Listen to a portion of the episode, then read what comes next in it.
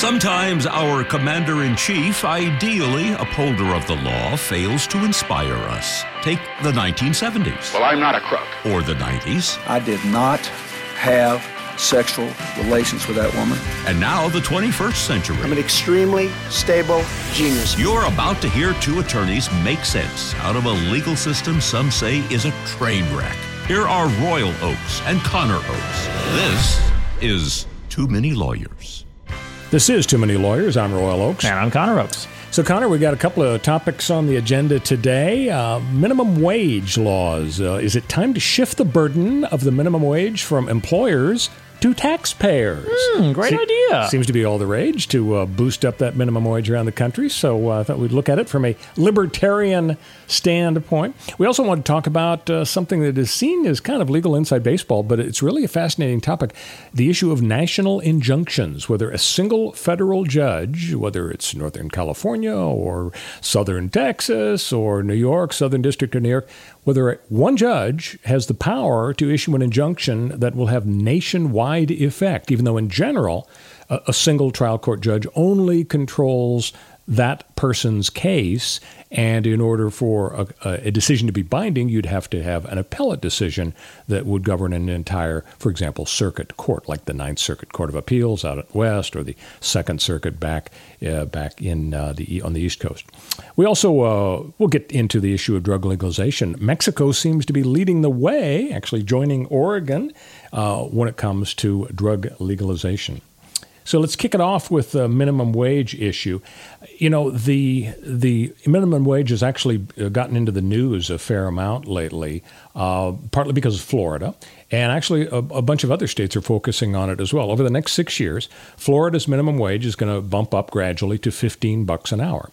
Uh, on, on, November 3rd, at the uh, on, during the election, over 60 percent of Floridians approved Amendment 2, which bumped up the minimum wage and amended Florida's constitution. The current rate is uh, about $8.50. It's going to go to 10 bucks an hour in September 2021 and then it's going to creep up to 15 bucks an hour to in uh, 2026. And I mean, really, a, a, lot of states are getting on the bandwagon. Over half of the U.S. states have approved minimum wage increases since 2014. But the jump to 15 bucks is seen as kind of a steep one.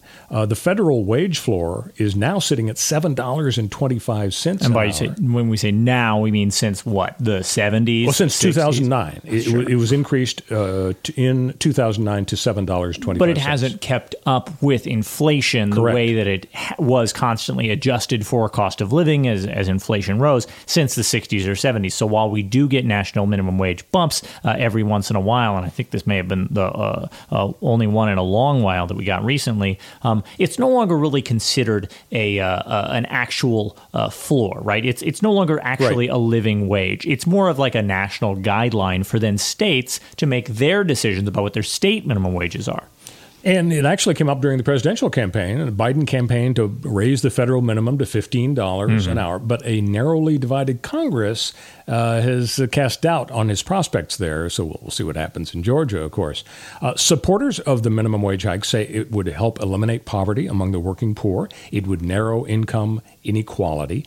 Uh, the job market through uh, last month recovered 12 million of the 22 million, uh, million jobs lost in March and April when the pandemic hit uh, so hard. Mm-hmm. job losses were among the most severe in hospitality and food service and a lot of economists say that they are vulnerable to being eliminated, a lot of these jobs, if minimum wages rise. and a lot of times these minimum wages are only in different parts of the country because the economy is constantly shifting and the labor market's constantly moving geographically and as different sectors rise and fall. But minimum wages really come into play when the economy is bad, when the labor market is bad for labor, when labor is struggling, when there are not enough jobs and the, the demand of, of labor, uh, demand for labor is low and the supply of labor is high. That's when minimum wages uh, laws become relevant. And you could say there's no more apt situation to talk about uh, a minimum wage law than in a global pandemic because uh, as businesses all shut down, people lose their jobs. Suddenly,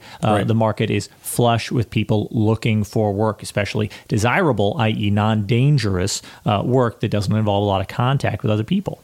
So now we come to the crunch and the novel question we wanted to address. The crunch is that if you listen to the nonpartisan Congressional Budget Office, they concluded last year before the pandemic that raising the national minimum wage to 15 bucks an hour would do two things. First, it would cost 1.3 million Americans their jobs, and second, it would lift the same number of people out of poverty. Mm-hmm. So, a good thing, a bad thing. Right. So, here's my question. We know that to some degree, bumping up the minimum wage causes some employers to go under the waves. They will go out of business, they will file bankruptcy. How many, you know, to what degree, nobody knows for sure. The statisticians and the economists can debate, yeah. but, but it's an issue. Another right. problem is it causes some layoffs. Yeah. You've got a higher cost, you've got to pay people more, you're going to lay some fo- folks off, and it discourages hiring. So, here's the possible solution to bankruptcies, layoffs, not hiring people. Instead of forcing businesses that may be right on the, the cusp of, of financial devastation, especially in a pandemic situation, instead of forcing companies, employers, businesses, the job creators that maybe took a lot of risks uh, to, to make money for themselves but also create jobs, instead of forcing these people to pay the difference between the market rate and a minimum wage, why not have all of us share the burden? Why not simply say, all right, U.S. taxpayers, we know you love the idea of lifting people out of poverty. We know, you love the idea of getting rid of uh, income inequality. So, you, the taxpayers, with a progressive tax where the rich folks pay more and the poor folks pay a lot less, you will pay Jim his $15 an hour, well, at least the difference between, let's say the market would say he is worth $12 an hour. That's what he could get on the open market. So the three bucks between the $12, which is his market wage, and the $15 that the government say says has to be paid to him why not have the taxpayers pay it instead of the poor, downtrodden, nearly bankrupt employers? Poor, downtrodden uh, job creators, the poor, downtrodden owners of Emmett's Electric Shop in Mayberry. Yeah, exactly. Like I, Floyd's Barber Shop. I, I going to have to get rid of one of his chairs. I think I think you're absolutely right that the government needs to take a more active role than the very hands-off refuse to raise the minimum wage uh, process that they've taken. And there are lots of people like Andrew Yang who brought it to the forefront of our national conversation with a, a universal basic income proposal that he basically uh, founded his entire presidential campaign on, knowing he was very unlikely to win, but that it would be a, an issue that would suddenly become part of the national political conversation. I think he did a great job with that, and I think he's probably going to end up maybe with a cabinet position as a result of it, or if not, then maybe just a position in the DNC uh, at some some point where he gets to sculpt that narrative and have that topic be uh, a piece of the conversation. Overall, though, the idea of a government um, covering the difference uh, between the air quotes market rate and um, uh, whatever we decide the legal minimum is uh, makes the libertarian uh, uh, run for the hills. The idea um, that we got we have government stepping in to hand out money to corporations. Um, it's basically the, the the ultimate embodiment of uh, socialism for the rich, uh, rugged free market capitalism for the poor. That is this this neoliberal idea that well, as long as uh, the government hands out trillions of dollars uh, to the people who already have trillions of dollars uh, then the economy will keep chugging along and the stock market will keep going up and everybody else will be fine. They'll just survive. The idea that we would be discussing uh, how to hand out more money to the people who have gotten the were the beneficiaries of Trump and McConnell's massive tax cuts for billionaires uh, and instead of paying people to stay home during COVID so that we don't all die, that I think makes the I hear what the, you're the saying about a libertarian reaction, and maybe John Stossel and Milton Friedman, right. uh, up in heaven, would object to this idea. John's alive. John, but, by the way, John's alive. Oh Milton's yeah, yeah, that, yeah that's why I paused yeah, yeah, slightly. John's very much alive. Poor John. But I mean, uh, when you think about it, uh, this kind of debate, it would focus on the fact that the market system uh, would provide a certain number and the government is providing an artificial different number. Right. It would be a recognition of what happens when you mess with the market system, Yeah. the bankruptcy, the layoffs, the hiring. I mean, think about it. A quart of milk costs about a dollar seventy cents. Sure. That's the market price. George W. Bush, you know Do- that off the top of your head? Very impressive. Do uh, look it up. Looked it up on four different sites. Oh, good, good, That's the average. Yeah, yeah. Uh, that's the market price. Yeah. Do we say to Ralph's, "Oh, that's not enough for you, Ralph's. If consumers want a quart of milk, they've got to pay you two dollars." No, we don't say that. Instead. You know, if the employer, and so my question is, why wouldn't we apply that rule to employment? Why do we say to the employee, oh, $10 an hour, that's not enough. If the employer wants an hour of your time, they've got to pay $15. Yeah. I mean, in America, our laws reflect compassion. If people need help, we give it to them. Yeah. We have a debate over the what the safety net should look like. Right. We don't like the idea of giving everybody so much that everybody has an equal amount of everything. Yeah. But however large or small the holes are in the safety net, shouldn't taxpayers pay the, pay the foot this bill instead of employers who are risking their financial The minimum- success the by creating wage- jobs? The minimum wage is already a safety net with massive holes in it. In order to benefit from a, a, minimum wage of any kind, you have to be able to work. What about all the people who have disabilities or who are disabled in one way or another that doesn't make them what we would call, you know, eligible for disability benefits from the government, but also don't or can't hold down uh, regular jobs for any number of uh, uh, many, many reasons. And it, and all of the roadblocks and obstacles that get thrown up in the way of people receiving the benefits of our social safety nets. The minimum wage is a very conservative market based system where we say you've got to go out there and work incredibly hard your entire life. And all you're going to get out of your job here is the complete inability to save money for retirement. And uh, when you turn 60 years old, you're going to have to stop working. And whatever your nest egg is, that's what you got to live with. I mean, the, the minimum wage is not a generous giveaway, right? This is not a, a, a, a socialist program. This is a very basic system. You could you could actually provide for people in this country if you wanted. You could actually give people universal basic income. You could actually give them free healthcare. You could actually give them free housing. You could actually guarantee that they have enough money to eat food, put food on their table. The minimum wage just says you exist you have costs of living. We recognize that you have exist and have costs of living. Uh, we're not going to give you anything, but if you work your butt off, you should at least have enough money to put a roof over your head and gas in your tank and food what in about your stomach. what about people who make eighty grand a year? Should we say to them, you know what? We've looked at the cost of living. We know what you you become accustomed to in terms of your lifestyle. We really think that you should get ninety five thousand dollars a year. Should we give that extra check for fifteen grand Mm-hmm. I mean- to the eighty grand folks? I don't believe that that's a very uh, important uh, hole to throw money into. I think there are more important holes to throw money into. People that make a lot less than eighty thousand dollars a year, 60 Uh, up to can see 75? how- how- I can see how you can say, well, that there, there seem like there are people who are undervalued at every position in life. But you're right. That the, there's a reason we cover the bottom of the totem pole first, where we say this person desperately needs our help because they can't handle the basics. They can't handle rent and food and childcare, so that they can go out and keep earning that minimum wage while their kid, uh, you know, doesn't get raised by their uh, parents at home. Like we we we we we cover the stuff that absolutely is mandatory with a minimum wage. And you're right.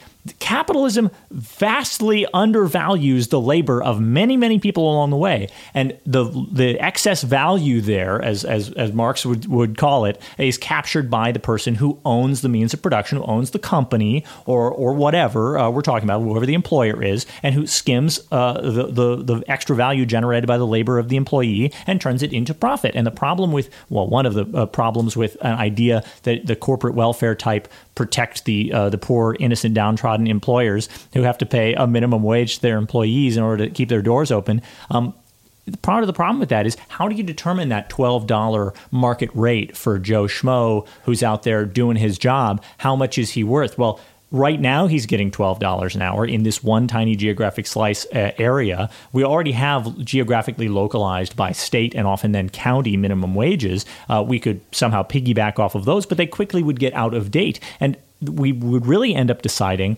um, how much profit these employers are allowed to take if we uh, uh, end up, you know, with a, a program where we say, well, we'll pay the difference between the 12 and the 15. Why is it 12 there? The employer would have to open its books and say, well, okay, we're gonna uh, we, we, we take uh, our margins are X and we take this much in profit, and our executives get this big a bonus, and our managers make this big a bonus, and this is how much we put into corporate reinvestment, and this is how much all our expenses are, and whether we're underwater or on purpose underwater in order to reinvest money, blah, blah, blah, all these business reasons why wages are what they are. The point of a, a minimum wage is it's just a line. You just say, this is the line, you got to pay it. And if you can't pay people a minimum wage to do your job, your company can't exist because you, your company shouldn't exist. Well, if you can't pay this. people, if you can't pay your employees enough to put food on their table, then you're obviously not fit to be a company. Like, go build a different company that makes a different kind of mousetrap that makes a, enough profit so you can pay people a living wage. I'll, I'll say this, Connor. I, I disagree with you on uh, issues like market uh, system and capitalism and Yeah. and, and uh, Marxist economics. but I think what you should do Yeah. is make sure that, that your message gets through to the Biden administration because there's Sure, going to sure, be sure, another election in two years. Yeah. And I Mhm. think they need to make sure They that they to know. maintain the focus on these issues because the Republicans. Well, I mean, nobody disagrees with nobody disagrees with the idea that Karl Marx says that labor creates a certain amount of value, and the employer captures that excess value and creates efficiencies by their method of organization of labor and aggregation of labor to create, you know, a very efficient assembly line that makes a product and then they take home the profit. Everybody recognizes and knows that. It's just that Marx and others said, well, that is wrong. There's a moral component to it. We should not be taking the labor value of people, taking it away from them and capturing it for ourselves just because we happen to have the millions needed to start I'll the company say, I'll say beginning. this: uh, uh, Karl Marx was my least favorite Marx brother. that that's all I'm. going to say Groucho's mustache was far superior. Uh, we we are going to pause and then turn to national injunctions. But Connor is going to tell you how to rate and subscribe please to this podcast. us- yes, please check in on your app, whatever app it is you're using, SoundCloud or Stitcher or Spotify or Apple Podcasts or whatever else you're using, and find a way to rate and subscribe uh, to us. And make sure if you this is the first time you're listening, make sure you get all our episodes, um, and make sure that you're uh, you know sharing the podcast with your friends if you like it. Uh, it really uh, would help us out. We really appreciate it. We want to um, blast into more ears so that you have people to talk about uh, the show with. That's very important. So my favorite thing is telling people about podcasts I just listened to. Uh, let me tell you about the mating habits of dolphins. I just listened to five hours about that, and I just need to share with the world. I didn't. That would be more interesting than the podcast I'm currently listening to. We'll be right back. This is Too Many Lawyers. The CarPro Show podcast is available on iHeart, Apple, and Spotify. I can't take my husband anywhere. He's constantly behaving like a five year old, snorting, joking, yapping with strangers. It's so embarrassing. But the one period when he's fully engrossed in anything is if he's listening to the CarPro Show podcast. Here they are now on the CarPro Show. Hmm. He gets to hear Jerry and Kevin share all the latest and greatest news and information about the CarPro Friends universe, reviews and commentary on all the newer vehicle lineups from every major brand, stories and testimonials about ultimate car buying experiences through CarPro.com, and certified CarPro friends at dealers nationwide. My only regret is when this two hour break from you know who ends. Save yourself. Grab some me time by tuning into the CarPro Show podcast on your device anytime, anywhere. Listen to the CarPro Show on iHeart, Apple, and Spotify, or wherever you get your podcasts. Brought to you by CarPro.com, where you now have a friend in the car buying business. CarPro.com. I'm Chris Hahn, the Aggressive Progressive. Check out a new episode of the Aggressive Progressive podcast every Tuesday. You know, the election is heating up just as the year is winding down. Stick with me. I'll tell you the truth as I see it. Download the Aggressive Progressive on Pandora or wherever you get your podcasts.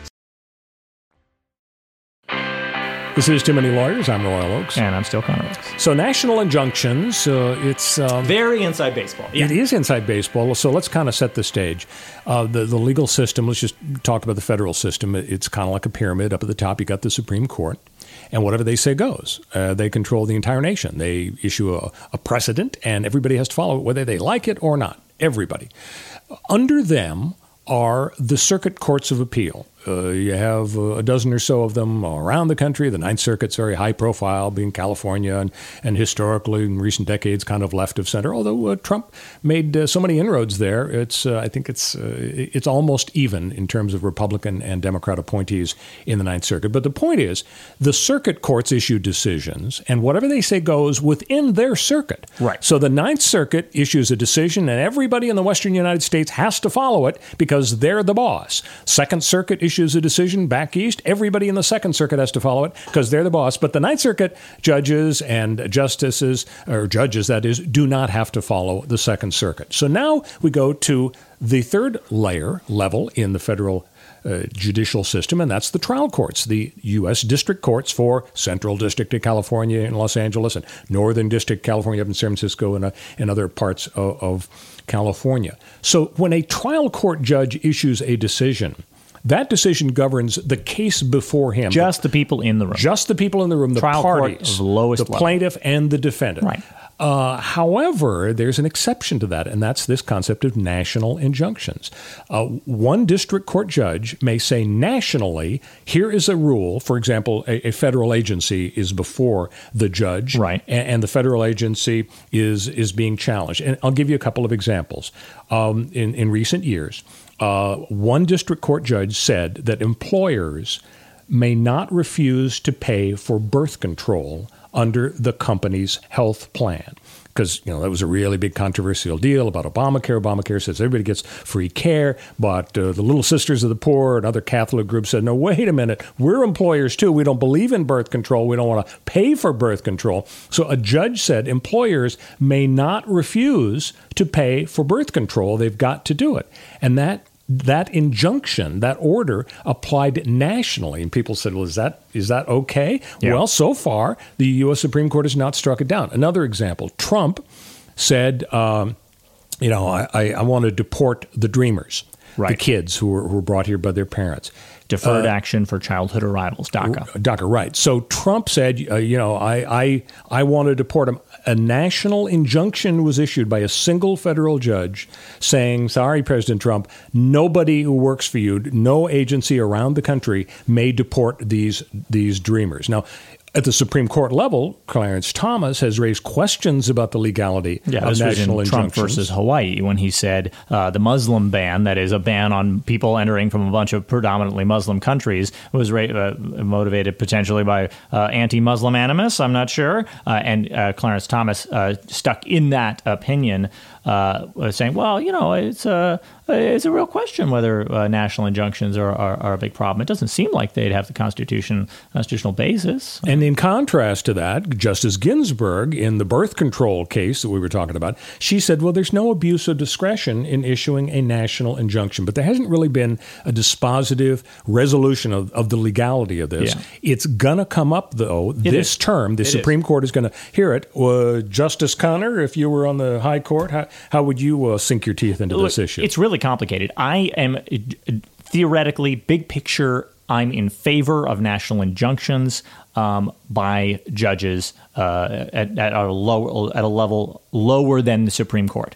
Um, I don't know how low that should go uh, and how many layers because there are different types of you know different courts with different numbers of layers and all the rest. It's hard to get into the specifics, but big picture, the idea that the Supreme Court at the top has the power to decide, say generic things like the constitutionality of a law, as we decided back in Marbury versus Madison. Supreme Court decides constitutionality. They just decided that for themselves, by the way. It's not in the Constitution or anything. They just said that's what we do because the Constitution didn't say what the courts did. Um, and so they it makes sense that if the constitution the, uh, the constitutionality of laws is determined at the apex the very top of the pyramid by the supreme court that the cases that funnel them, uh, themselves on the way up through the federal district courts uh, on the way to that would also have to then decide constitutionality which they do as they make their own decisions knowing that they that their decisions will be reviewed or chosen not to be reviewed uh, by the supreme court that they're making those same types of decisions. Because that's the- theoretically when you're going up the chain and taking your appeals you're you're getting courts with the same powers uh, all the way up the chain. If you if you uh, if you weren't, if you were instead getting uh, going through courts at the lower levels that didn't have the power to decide the issue in front of you, then instead of our normal system that we currently have, where they say have a holding, then you say, hey, I want you to overturn that holding. We'd instead should be able to skip out the line on these district courts and totally invalidate them. Yeah, and go but what do you to do if Court. two district court judges, one in New York, one in. California, totally disagree on the exact same That's issue with different parties? That's a huge problem. Is that you might have the Sixth Circuit and the Ninth Circuit totally disagree on something, or, or, or the district, sorry, or the, district, court, yeah. right? and they they uh, issue uh, national injunctions that are dueling. And the current solution to that, that everybody would you know fall back and say, well, it's Aaron Burr and Alexander Hamilton. That's the solution. Well, we don't have to worry about that situation because it'll just go to the Supreme Court and they will break the tie. They will decide what the real outcome should be. But that doesn't solve the problem in the meantime. In the short term, Plus, they don't have time to break all ties. they can't break all ties. They take a tiny little percentage of the amount of cases, uh, and and that's a serious problem. Is that the, these courts? Uh, they have national power to flex and go beyond uh, their circuits, but the circuits aren't just. Uh, it, it doesn't make sense for us to have. Um, to have uh, uh, geographic barriers that determine, like, we had to have basically mini Supreme Courts, Right. uh, not just for like state Supreme Courts, but then we have federal mini Supreme Courts for groups of states that fall into the circuits. We then would have, if you wanted to go that way, we could go that way. And it wouldn't be the worst idea in the world to say di- that, that they operate differently. But then you really have to start thinking about how these federal circuit uh, uh, lines are drawn and whether there's some cohesive, meaningful reason behind why they are drawn. And that gets us into the whole other idea of well wait why are these divisions that we draw geographic barriers around why do they matter anyway is it really california a meaningful legal distinction and should the judges in california have their uh, sort of their jurisdiction bounded by the the lines that Well, were I've drawn got an a really idea. I mean, if, if. Biden and the Democrats are going to add two states, and if they're going to get rid of the filibuster and make the Supreme Court 13, why not just get rid of all the lines, too? Yeah, Just baby, let's do it. Lump One it together. state. Now, the, the, here's the problem. There is a political component Yeah. here. The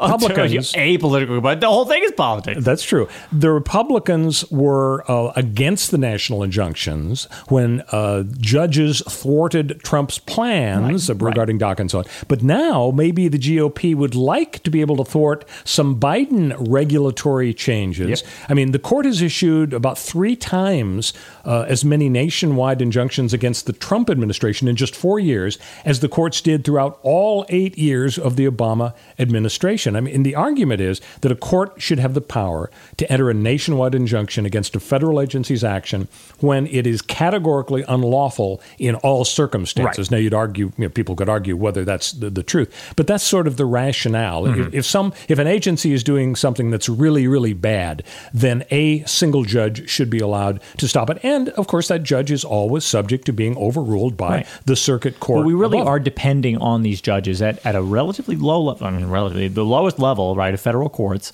uh, to decide that, uh, say, that ExxonMobil is dumping oil into the ocean off the coast of Louisiana. You know, just to make up a hypothetical uh, scenario. Oh, sorry, BP. It's not Exxon. It's BP is dumping oil into the ocean off the coast of, of Texas and, and Louisiana. That the court, the judge would say, "I'm going to issue a national injunction saying that." Uh, you know, the that Exxon or BP can't do X, Y, or Z in this specific place in this specific set of circumstances. But there are these are multinational companies, right? They're operating in every state in the U.S. They do different things in every state in the U.S. Sometimes they have pumping uh, and, and drilling. Sometimes they have pipelines. Sometimes they have off the coast uh, oil shipping. Uh, sometimes they have none of the above. Sometimes they have refineries. So there's so much going on in different contexts that you were relying on that district court judge to say, I'm going to issue an injunction that only applies universally in this context or only or uh, applies non-universally specifically in this other context. And you really have to trust that that judge is going to get it right. And guess what? Judges are human beings. They make mistakes. They're political animals. It, it's oh, like we can recognize that they're human. They're not just referees. They're not just umpires that call balls and strikes. They can't possibly be. They are Obama. There are Obama judges and Trump judges. It's a real thing, and we can't depend on them forever everything. Well- and maybe there have to be more and better checks and balances on their power than hoping that the Supreme Court overturns it when the Supreme Court is is honchoed by a Trump supermajority now. I, I, yes, that's where I'm coming out. See, I don't know how they're going to resolve this, but I just have confidence that at least five of the members of the Supreme Court will get it right in this next term when they decide whether national injunctions are appropriate Yeah, or not. I'm when, sure. when we come back, drug legalization. Stick with us on Too Many Lawyers. I'm Chris Hahn, the Aggressive Progressive. Check out a new episode of the Aggressive Progressive podcast every Tuesday. You know, the election is heating up just as the year is winding down. Stick with me. I'll tell you the truth as I see it. Download the Aggressive Progressive on Pandora or wherever you get your podcasts. The CarPro Show podcast is available on iHeart, Apple, and Spotify. I can't take my husband anywhere. He's constantly behaving like a five year old, snorting, joking, yapping with strangers. It's so embarrassing that the one period when he's fully engrossed in anything is if he's listening to the CarPro Show podcast. Here they are now on the CarPro Show. Hmm. He gets to hear Jerry and Kevin share all the latest and greatest news and information about the CarPro Friends universe, reviews and commentary on all the newer vehicle lineups from every major brand, stories and testimonials about ultimate car buying experiences through CarPro.com, and certified CarPro friends at dealers nationwide. My only regret is when this two hour break from you know who ends. Save yourself. Grab some me time by tuning into the CarPro Show podcast on your device anytime, anywhere. Listen to the CarPro Show on iHeart, Apple, and Spotify, or wherever you get your podcasts. Brought to you by CarPro.com, where you now have a friend in the car buying business. CarPro.com. This is Too Many Lawyers. I'm Royal Oakes. and I'm still Connor Oakes. So, drug legalization, uh, front and center on the national agenda, but also international, maybe, because Mexico, of all countries, seems to be leading the way when it comes to drug legalization. There was an interesting New York Times article uh, very recently about what's going on there uh, uh, in Mexico. Uh, it was authored by uh, a fellow named Ioan Grillo, and he's covered the, the drug war in Mexico for the last 15 years. And he said uh, in that time, Mexico suffered more than 270,000 homicides, many at the hands of cartel gunmen or security forces fighting them. But now he says there's an opportunity to forge a new path here. Uh, that now that Oregon has sort of led the way of becoming the first state to criminalize small amounts of hard drugs, yeah. decriminalize uh, small amounts of hard drugs, including heroin, cocaine, and crystal meth. And I believe weed was already legal. So at this point, there are no restrictions in that that is it's sorry, no criminal restrictions on the possession of any uh, illegal substances. And so Mexico is poised to create a very highly populated legal marijuana zone. There was a uh, Mexican Supreme Court ruling last year that cannabis prohibition is unconstitutional. The Senate there in Mexico is working on a deadline now to pass a legalization bill. So I, I guess the question is now that uh, the Biden administration is taking over, and of course, uh, Attorney General Barr is out, Attorney General Sessions is out, who definitely tried to uh, to reverse the trend toward legalization. Right. I mean, if you look at the United States, uh, 15 states with one third of the U.S. population have chosen to legalize adult use of marijuana. Do you think the Biden administration is going to have the guts to say, you know, we know it's not going to be real popular in some rural heartland areas, but let's look at the handwriting on the wall. The drug war has failed. Think of, of the of the untold billions of, lost resources and untold number of lives ruined, Yeah. rotting in prison. Do you think they're going to have the guts to step up to the plate I and, think and they move absolutely- the needle on legalization? Yeah, I actually think this is the place where I expect the most movement from the Biden administration in the progressive direction because it is two birds with one stone and it is ahead of the curve uh, uh, in terms of public uh, uh, public acceptance. So one, it's two birds with one stone because the Biden administration wants to make progressive moves and visibly uh, like pay off the progressives that won them the election and and and, and reward the people who, who who gave them their support and their blessing and put them in office, right? So they want to support uh, and reward the people who care uh, about the Black Lives Matter movement, who ca- they want to care uh, re- reward the people who were uh, marching in the streets to show that the American population was not united behind Trump's you know, uh, uh, message uh, of of law enforcement is king and law enforcement should only police themselves. But it's really hard to change law enforcement in this country because law enforcement is done by cops at the state level. But national decriminalization of uh, of drugs uh, is a really good way, and, and and going out and saying we're ending the war on drugs is a really good way, or at least as to marijuana, because it is Sure. still Yeah. classified as a Schedule One drug, like heroin, Yeah. at the federal level, meaning it has no medicinal value And the- is highly addictive, the- and it, its classification is just a relic of the war Oh yeah, on drugs. for sure. I mean, it's a relic of, of, of William Randolph Hearst trying to destroy the hemp industry in order to to, to benefit his competing uh, plants that he was growing, which didn't happen to be usable. Now, hemp is not even usable as as a marijuana that you can smoke, but it didn't matter. He just used this, you know, the machinery of his his uh, newspaper empire to vilify hemp and thus marijuana, or marijuana and thus hemp, in order to gain an advantage in the marketplace. Probably a big Citizen Kane uh, fan, Oh, aren't you? huge. That's exactly yeah, and that is like you said, a relic of that. that classification is a relic of that historical period and the, the racism uh, and and uh, that continued forward from that. It was it was a great excuse to to to incarcerate people uh, and and blame them for their economic situations uh, and and and thus punish people uh, for not succeeding in a system that's stacked uh, against them, where they're set up to fail. This is a, a, terrible situation, a terrible system that has ended in now this horrible mass incarceration problem that we're all suffering through in America today. And that, like I said, I think this is the best way to to sort of uh, to kill two birds with one stone here. Sorry, PETA, and you know make progress on the end the war on drugs thing and make progress on the mass incarceration problem at the same time. That's a win-win. There's no way Biden doesn't try to make that his premier uh, legacy of his uh, first term is I made progress on the drug war You and on mass incarceration. You don't think his people are going to be whispering in his ear, Mr. President? You know, um, yeah, you won. Uh, it was fifty-one to forty-seven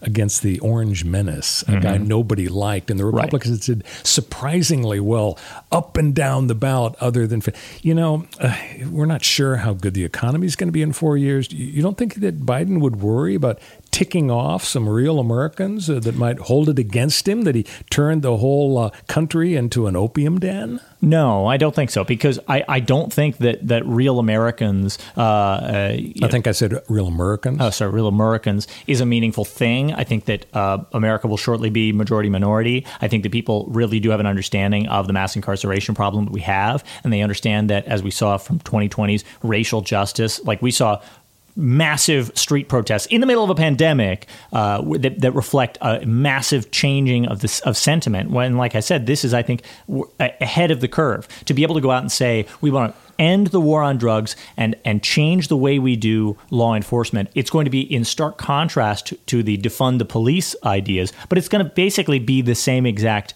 outcome: a rethinking of the way that we do incarceration and punishment in this country and why. And it's so easy. It's so easy to just legalize weed. It's so easy to go the way of Portugal and now Mexico and Oregon and everywhere else, which have suffered basically no consequences and had all big positive benefits uh, to go that direction. There, that middle America is ready for legalized drugs. It absolutely is. In the same way that l- middle America was ready for gay marriage, even though it, it- we, we changed from, you know, uh, Proposition 8 in California, backed by big money uh, uh, religious interests that was against gay marriage. And then, boom, in Ober, I've never, pronounced the name correctly, but the Supreme Court decision that legalized gay marriage, Oberfelger, or I'm, Close I'm, enough. I'm sorry, I'm butchering your name, uh, but but yeah, it, it happened overnight, and the government was ahead of the curve behind public opinion, but ahead of the curve of like, well, will middle America survive it? And guess what? Yeah, they did great. They survived it just fine, and they kept were dragged kicking and screaming into the future. You know, it's funny you mentioned the, the protests, and I was so happy to learn that the, the, the, the street protests, all the outrage and, and the looting and so on. It was it was actually okay. It was healthy and it was not uh, risky in terms All of the, the pandemic. looting, I, I learned all of that all the uh, uh, because what happened was my Fox channel was broken one week, and Yeah, so yeah, I yeah. was forced to listen to Mhm. Right. CNN, and that's what. I, whereas the Trump rallies Right. were horribly, Horrible, yes. horribly unhealthy. Well, because so- they actually weren't socially distanced and no one was No, wearing masks they were- and they they're were screaming about how together. COVID is a, a hoax, uh, it, they were very unsafe. Whereas street protests, where you're distant and wear masks, uh, are all actually much safer than being inside generally. Absolutely. I'm not sure they were all dist- socially distanced in the indoor street, Trump rallies. I mean, there, there really is no comparison. You look at the COVID numbers after the street protests, there were no spikes uh, that people were so deathly afraid of. You know what's going to cause spikes? Thanksgiving. People being indoors because indoors is the big difference. 14 days after Thanksgiving Oh is going to be a very so scary bad. time. All right, folks, thank you so much for listening to Too Many Lawyers. We'll see you next time. Have a great week.